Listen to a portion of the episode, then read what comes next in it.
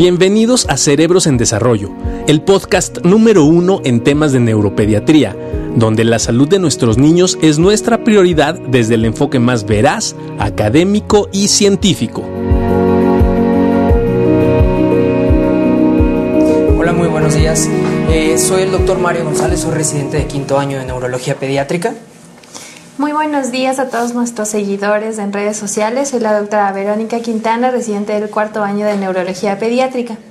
El día de hoy les hablaremos acerca de un tema de mucha relevancia en nuestro medio, que es la migraña. Para nosotros poder entender la migraña, primero tenemos que comprender qué es el dolor de cabeza y qué es la cefalea. Es uno de los síntomas más comunes en el ser humano y es una de las principales causas de ausentismo escolar y laboral en, los adultos. Eh, es también de forma importante eh, un gasto económico para las familias, ya que representa el gasto de comprar ciertos medicamentos como los analgésicos para el tratamiento de la cefalea. En este caso es importante recalcar y eh, hacer entender a ustedes qué es cuáles son las características y qué es la cefalea como tal. La cefalea se caracteriza por ser, valga la redundancia, un dolor que principalmente se presenta en el cráneo, se presenta en la parte posterior y alta del cuello y eh, de igual forma se presenta en la frente, tiene diferentes características y pues de igual forma tiene diferentes intensidades. Eh, hablando un poquito más acerca de esto, la cefalea o dolor de cabeza en la edad pediátrica es importante que nosotros recordemos que las principales causas que pueden originar dolor de cabeza en un niño son las causas infecciosas, ya sea por ejemplo cuando presentan infecciones de garganta, infecciones de oído, infecciones de los senos paranasales, que también conocemos como sinusitis, son causas muy importantes que originan dolor de cabeza en los niños. Ya centrándonos un poco más acerca del tema que abordaremos el día de hoy, que es migraña. La migraña se presenta alrededor del 4 al 14% en escolares y preescolares, recordando que eh, la edad escolar abarca de los 6 a los 11 años y en, esta edad de presentación es más común que se presente en niños con una relación de 3 a 2 con respecto a las niñas y posteriormente ya en la pubertad y en la adolescencia se va a presentar, esto cambia, varía y, se vuelve más común en, el género femenino.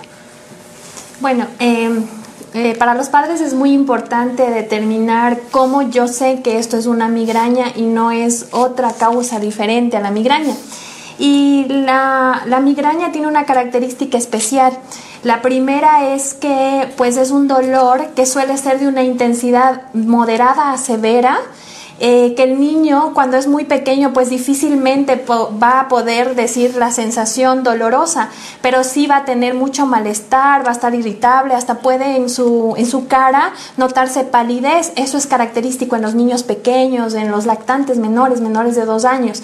A diferencia de un niño más grande que ya acuda a la escuela o un adolescente donde puede él sí describir esta sensación dolorosa, que en, en los niños, a diferencia de un adulto, suele doler toda su cabeza, no es una parte específica de, de la cabeza.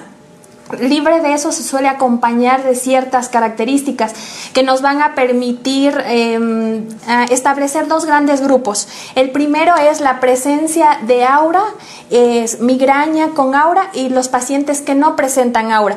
¿Por qué es importante identificar el aura? Porque posteriormente para el manejo de estos pacientes es muy importante el tratamiento que vamos a dar o en qué momento vamos a iniciar el tratamiento. Entonces, para todos esos padres que nos están siguiendo, ¿Qué es el aura? Pues el aura es una sensación que puede ser manifestada por síntomas visuales, como el hecho de ver luces, estrellas o puntos o puntos en zigzag eh, que se presentan, así como también ciertas sensaciones como hormigueo en la mitad de la cara, en la parte inferior de la cara. Pueden llegar a tener incluso sudoración. Entonces, esto es característico, puede ser característico de este grupo de pacientes que presentan presentan aura, es decir, la que se presenta incluso una hora antes de que se presente el dolor de cabeza ya establecido. Y el otro grupo, pues es el paciente que efectivamente presenta la cefalea, que es de intensidad moderada severa, que puede estar exacerbada con el ejercicio, con algunas actividades, con el ayuno, etcétera, pero que no presenta esta, esta aura, que no presenta estas sensaciones visuales, auditivas o a olores. Entonces se dividen estos dos grandes grupos. ¿Qué características tiene que cumplir aparte de las mencionadas la migraña? Que con el tiempo pues puede efectivamente comenzar como leve y va aumentando, ¿no? Con el tiempo va aumentando y se hace moderada y llega a ser en algunas ocasiones incapacitantes, que puede llegar en determinados casos a ser más de 72 horas y requerir la intervención inmediata de, de estos pacientes. ¿Qué es lo que el padre, ustedes como padre tienen que identificar? ¿Cuándo debo, en qué momento yo debo llevar a mi hijo al médico? ¿En qué momento lo hago? Y es el momento en el que el paciente pues presenta eh, su dolor de cabeza y eh, y la despierta en las madrugadas. Cuando este dolor de cabeza lo despierta en las madrugadas y se acompaña de vómito, cuando este dolor de cabeza está incapacitando eh, sus actividades diarias, se ha hecho tan frecuente que llega a presentar en una semana más de tres episodios, en un mes más de diez episodios. Entonces en ese momento yo sé que tengo que, el paciente tiene que ir eh, con un profesional de la salud, sea un pediatra y mucho mejor mejor si un neurólogo pediatra para que pueda ser abordada. Otro punto importante a mencionar en la migraña es, y los padres se preguntan siempre, ¿qué hago? ¿Qué estudios pido para, se puede pedir en un niño que debuta con un dolor de cabeza? Y es importante que todos sepan que el diagnóstico es clínico, que la clínica, que por tanto tiene que ser evaluado por el médico. El médico, después de hacer un, un exhaustivo eh, examen clínico, tanto examen físico, va a determinar si el paciente requiere o no un tratamiento. En el 90% de los pacientes con migraña, con su debut, como lo acabo de mencionar, no requieren ningún estudio de imagen, ningún estudio adicional eh, para dar el diagnóstico de una migraña. ¿Y qué es importante recalcar en los padres? Pues la importancia también de, de una vez dado el diagnóstico de la migraña, nosotros qué hacemos con ese niño. Y, y, la base de todo esto está en que existen tres pilares fundamentales donde los padres o los cuidadores tienen que trabajar mucho. Eh, la base es verdad que es farmacológica en determinados casos, como ya lo vamos a hablar pero existe una parte, el 50% de eso y del éxito del tratamiento y de la mejoría de la patología depende primero de que nosotros modifiquemos hábitos y estos hábitos sean unos hábitos saludables. Eh, una de las cosas que muchas veces dejan pasar o los padres es que nos está muy asociado la migraña con alteraciones en el ciclo del sueño. Entonces nosotros tenemos que trabajar y hacer algo que se llama higiene del sueño e enseñar a los padres eh, pues que los niños tienen que cumplir ciertas características, tienen que eh, dormir a determinadas horas, tienen que de preferencia siempre por lo menos dos horas o tres horas antes de, dormir, el niño no debe haber comido o ingerido alimentos. Si es posible, en la noche se debe dar un baño en agua tibia y posteriormente pues acostar al niño. Eso se llama higiene del sueño. Eso también favorece. Segundo, modificar algunos hábitos. Y dentro de estos hábitos, ¿cuáles son? Alimenticios. No todos los niños desencadenan la migraña por determinados alimentos, pero es el padre y el niño ya cuando está en su edad escolar o el adolescente el que tiene que ir identificando qué factores me desencadenan la crisis de migraña. Es el padre el único que va a poder determinar. Hay algunos alimentos como por ejemplo el chocolate, los quesos, algunos embutidos o todo lo que tienen colorantes y preservantes que pueden estimular a que se presente la migraña. Por tanto, yo no puedo prohibir a los niños y decir que no coman todos este tipo de alimentos y restringirles, no, pero yo sí tengo que, ustedes tienen que saber que sí se deben limitar e ir aprendiendo qué es lo que me genera, qué es lo que exacerba el dolor. Una vez identificado estos alimentos, también una vez que se da la crisis debemos llevar un diario.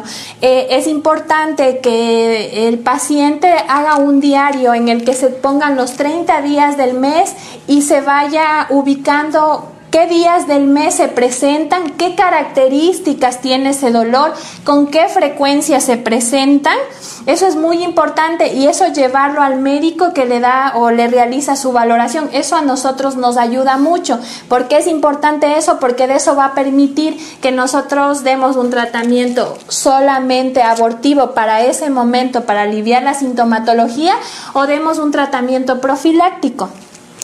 Es de igual forma importante recalcar, eh, ya para posteriormente orientarnos más hacia el tratamiento farmacológico de, de esta patología, que en la mayoría de los casos se presentan síntomas prodrómicos, ¿Qué conocemos como síntomas prodrómicos o qué podemos nosotros decir acerca de ellos? Son ciertos rasgos o ciertos síntomas que van a presentar los niños, inclusive se pueden presentar de horas hasta días, en los cuales eh, presentan, tienen más bien los niños ciertas actitudes, como por ejemplo se ponen más irritables, se ponen un poco más hiperactivos, tienen mayor avidez hacia ciertos alimentos, inician con cierto dolor en la parte posterior del cuello sin haber tenido una causa aparente que esto nos puede orientar más bien hacia que el paciente va a presentar eh, esta sintomatología y va a desencadenar una, crisis de migraña. ¿sí? Es de igual forma relevante, como la, doctora mencionó, eh, identificar ciertos, factores de riesgo. Eh, se ha visto y hay estudios en los cuales se ha identificado que, por ejemplo, en pacientes que van a desencadenar la migraña o que van a presentar migraña, hay ciertos antecedentes familiares que, o sea, que, nos pueden orientar más hacia este diagnóstico. Como ya mencionó de igual forma la doctora, ciertos alimentos, eh, el estrés, el ejercicio exhaustivo, el desvelo, que son factores de riesgo ya identificados que este, nos van a, nos van a a hablar o nos van a orientar hacia que el niño puede estar presentando crisis de migraña. Y posteriormente nosotros vamos a poder catalogar si es una migraña sin aura, si es una migraña con aura, como la doctora eh, previamente había, había mencionado. ¿Cómo lo podemos catalogar? Eh, la migraña sin aura, que es, lo, o sea, es todo lo contrario a, la, a la, migraña eh, con aura que había presentado que había comentado la doctora, perdón, eh, tiene ciertas características que son diferentes. Por ejemplo, son eh, características eh, que duran, van la duración del dolor de cabeza de 1 hasta 72 horas, en las cuales se van a presentar de forma moderada grave, que se van a exacerbar por el ejercicio, que van a presentar ciertas características como por ejemplo náusea o vómitos, que de igual forma eh, van a presentar mucha molestia hacia estímulos luminosos, hacia estímulos auditivos y que en la mayoría de las ocasiones van a meritar que el paciente se repose en una habitación oscura y tome un lapso de sueño para poder mejorar esta sintomatología. Ya, eh, como les habíamos también ya comentado hace poco, eh, existen en el tratamiento farmacológico pues dos pilares que debemos tomar en cuenta. Entonces, cuando uh, tenemos a un niño en casa que comienza con las características que mencionamos, pues inmediatamente tiene que ser llevado al médico y damos un tratamiento que es un tratamiento abortivo para ese momento que está basado pues en eh, la utilización de algunos antiinflamatorios, principalmente como el ibuprofeno. Pero mucho ojo con eso a los padres para no automedicar, porque muchas veces o las dosis pueden ser incorrectas o no sabemos el tiempo en el que debemos dar o podemos pasar el tiempo de dar y como toda medicación tiene efectos adversos. Entonces es importante que sea el médico quien defina si el paciente tiene requiere solamente una medicación que sea abortiva para ese momento o requiera ya un tratamiento profiláctico, que en ese caso pues va a ser niños que tengan en un determinado tiempo, que sean migrañas crónicas o que ya esté incapacitando su rendimiento escolar, su vida social, que ya se presenten más de tres en un mes, pues es el médico el indicado en el que va a decidir, pues este niño necesita, aparte del tratamiento abortivo, el tratamiento profiláctico. Pero fundamentalmente los padres tienen que estar conscientes que nosotros debemos trabajar en esta parte, en este 50% que puede hacer el cambio en la vida de este niño, hacer el cambio en los hábitos saludables para este niño. Eso va a cambiar y va a marcar una pauta en la mejoría del niño y en la mejoría en su rendimiento escolar, en su relación y todo lo demás, porque como el doctor Mario bien decía, es una patología incapacitante, muy frecuente, y que causa mucho ausentismo escolar. Entonces eso es muy importante realizar. De igual forma, es importante recalcar eh, que nosotros podemos dividir, como mencionó la doctora, el tratamiento ya de tipo farmacológico en el tratamiento agudo, o sea, en la fase aguda de, de la crisis de migraña, y otro medicamento que es el que mencionó la doctora, el profiláctico o el preventivo en este caso. Eh, en el caso del tratamiento agudo de la, crisis migrañosa, nosotros, ¿qué debemos de hacer?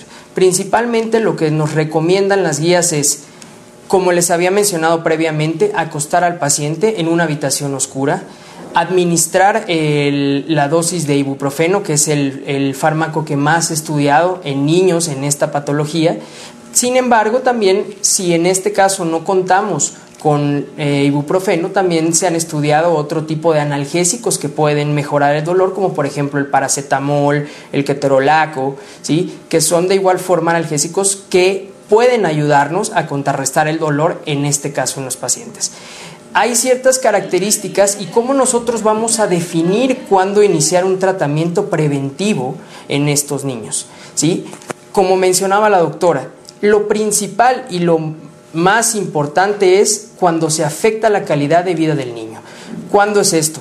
Como mencionaba la doctora, cuando hay ausentismo escolar, cuando en realidad el niño tiene completamente deteriorada su calidad de vida, no puede llevar una vida, podamos decir, normal, que amerite que nosotros dejemos un tratamiento para prevenir estas crisis y poder ayudarlo completamente en su calidad de vida.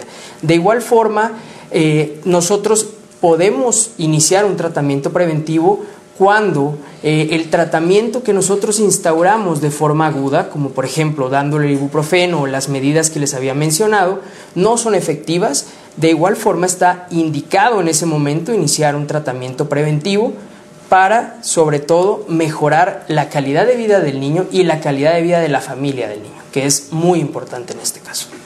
Bueno, eh, tenemos que mencionar, como se ha repetido ya en la charla, banderas rojas se llama, ¿no? Alerta a los padres. ¿En qué momento yo me preocupo y digo, esto es una urgente, una urgencia? En un niño que de manera súbita comienza con un dolor de cabeza que es muy, eh, nosotros tenemos una escala para valorar, ¿no? Desde leve, moderada hasta severa. O sea, el niño se queja incansablemente de su dolor de cabeza en el momento en el que le despierta por las madrugadas el dolor de cabeza, en el momento en el que esos dolores de cabeza y más despertándose en las madrugadas se acompañan de vómitos, en el momento en el que el niño comienza a tener alucinaciones o ese dolor de cabeza tan intenso que fue agudo, que se no había presentado antes, se acompaña de fiebre, si ese dolor de cabeza se acompaña de rigidez en el cuello, es importante, o si ese dolor de cabeza se acompaña específicamente de algunos, eh, pues, eh, que el niño comienza a ver, no ver o ver doble, eh, es importante que inmediatamente acuda con un médico. ¿Por qué? Porque esos casos específicos o si la localización del dolor, como lo decíamos, no es en toda la cabeza, si no se está localizando más en las regiones posteriores, en la parte occipital, mucho ojo en ese caso, su médico deberá considerar el realizar un estudio de imagen. O si es muy frecuente que el niño comience a alucinar y libre de las alucinaciones comience a ver o a decir que ve personas o eso durante el sueño o tiene sus cambios de comportamiento y todo lo demás o movimientos eh, raros, es importante también, acompañado de la cefalea, es importante también en, en, ese caso específico hacer otro tipo de estudios, ¿no? Que nos puedan orientar a que no sea como tal una migraña, sino se esté confundiendo, se esté pensando que es una migraña, pero ese niño tenga algo más como una epilepsia, ¿no? Y en ese caso sí hacer un estudio de electroencefalograma. Pero para los padres que nos siguen, saber que el diagnóstico es clínico y al ser clínico, el niño inmediatamente que tenga un dolor de cabeza, tiene que ser evaluado por un profesional de la salud que pueda orientarle tanto en el diagnóstico como en el tratamiento como en el pronóstico y siempre tomando en cuenta todas estas medidas que los hemos repetido eh, que son medidas preventivas. Así es. Y de igual forma, recalcando un poco lo que menciona la doctora, sí es eh, de suma importancia que eh, cuando un niño empieza con un dolor de cabeza, por mínimo que sea, y que no está asociado a alguna infección como las que les había mencionado previamente, se ha valorado de preferencia por un médico y, si se puede, posteriormente por un neurólogo pediatra para nosotros poder definir si se trata de una migraña, si se trata de alguna otra entidad que nos pueda estar originando ese dolor de, cabeza. Sí es importante recalcar lo que mencionó la doctora, en cuanto a cómo nosotros llegamos al diagnóstico de la migraña. El diagnóstico de la migraña son con las características que les mencionamos previamente. No se amerita ningún otro estudio, no hay necesidad de hacer eh, ningún estudio, por ejemplo, un electroencefalograma, una resonancia magnética, a menos que eh, sí haya ciertas banderas rojas como las que mencionó la doctora, pero sí es importante definir esta parte. Y otra parte, eh, de igual forma, la, basándonos ya regresando un poquito más hacia la, medicación, eh, no, o sea, evitar esta parte de abusar de los medicamentos, de abusar del ibuprofeno.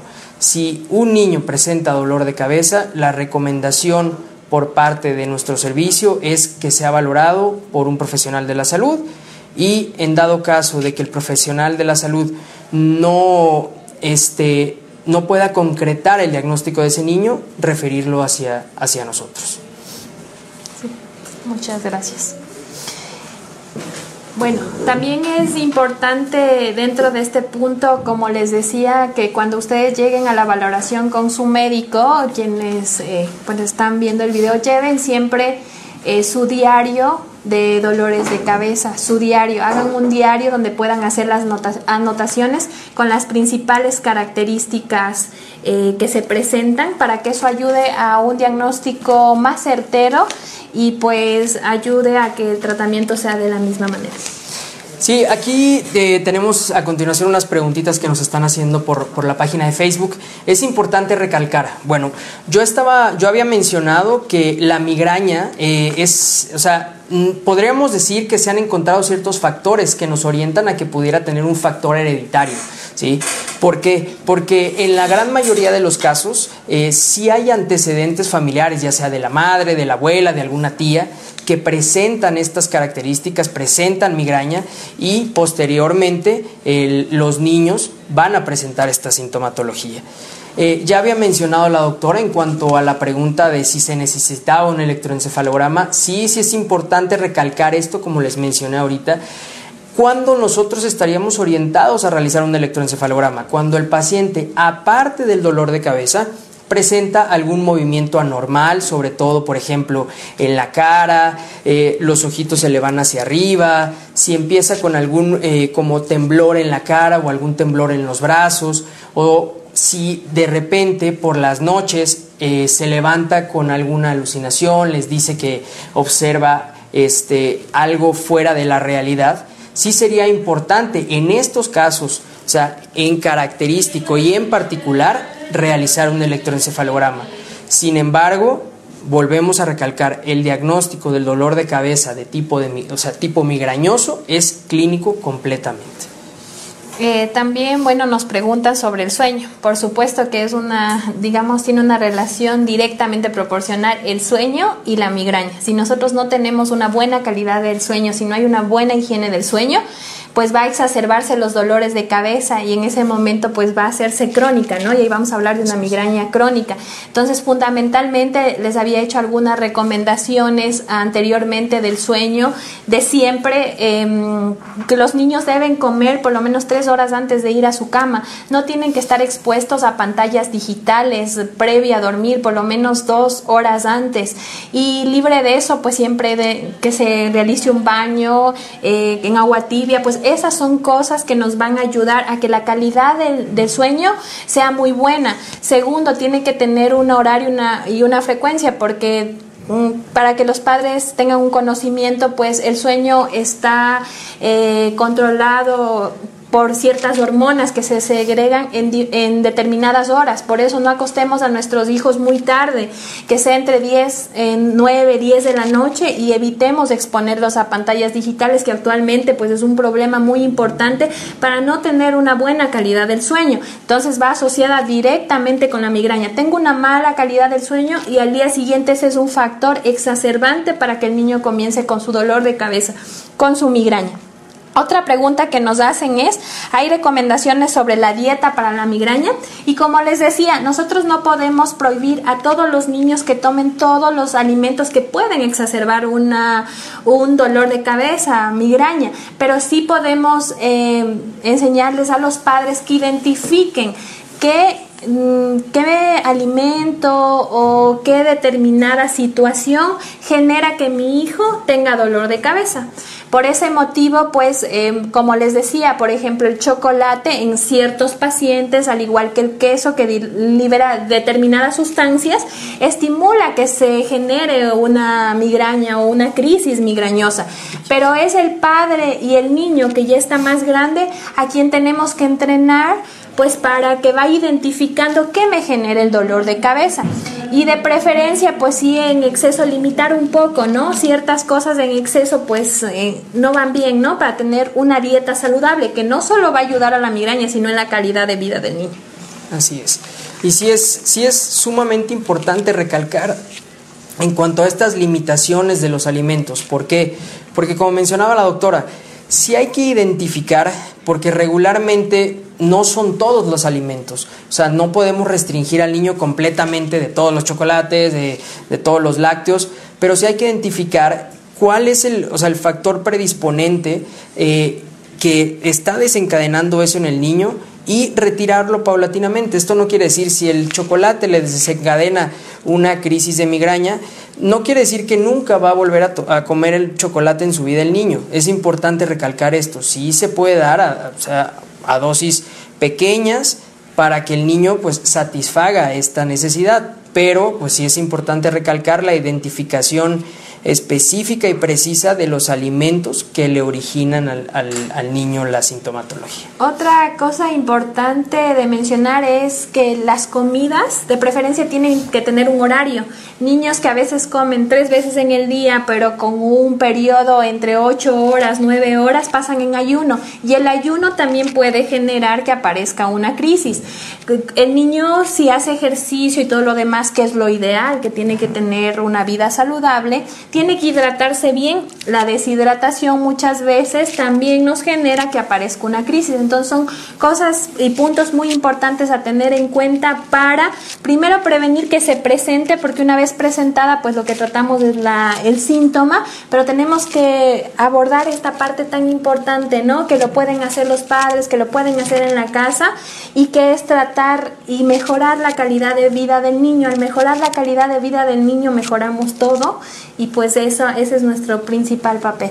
aparte de la medicación. Y sobre todo mencionar que esto también es un, es un papel multidisciplinario, es un papel que también abarca no nada más eh, de la parte de dar un fármaco, de prevenirlo, sino también, o sea, tenemos que hacer un conjunto, un grupo entre médicos y padres de familia para como menciona la doctora, darle la mejor calidad de vida al niño y que no presente este tipo de, dolores de cabeza. Bueno, eh, les agradecemos mucho por escucharnos. Ante cualquier duda o sugerencia estamos aquí a la orden para responder sus dudas y muchísimas gracias.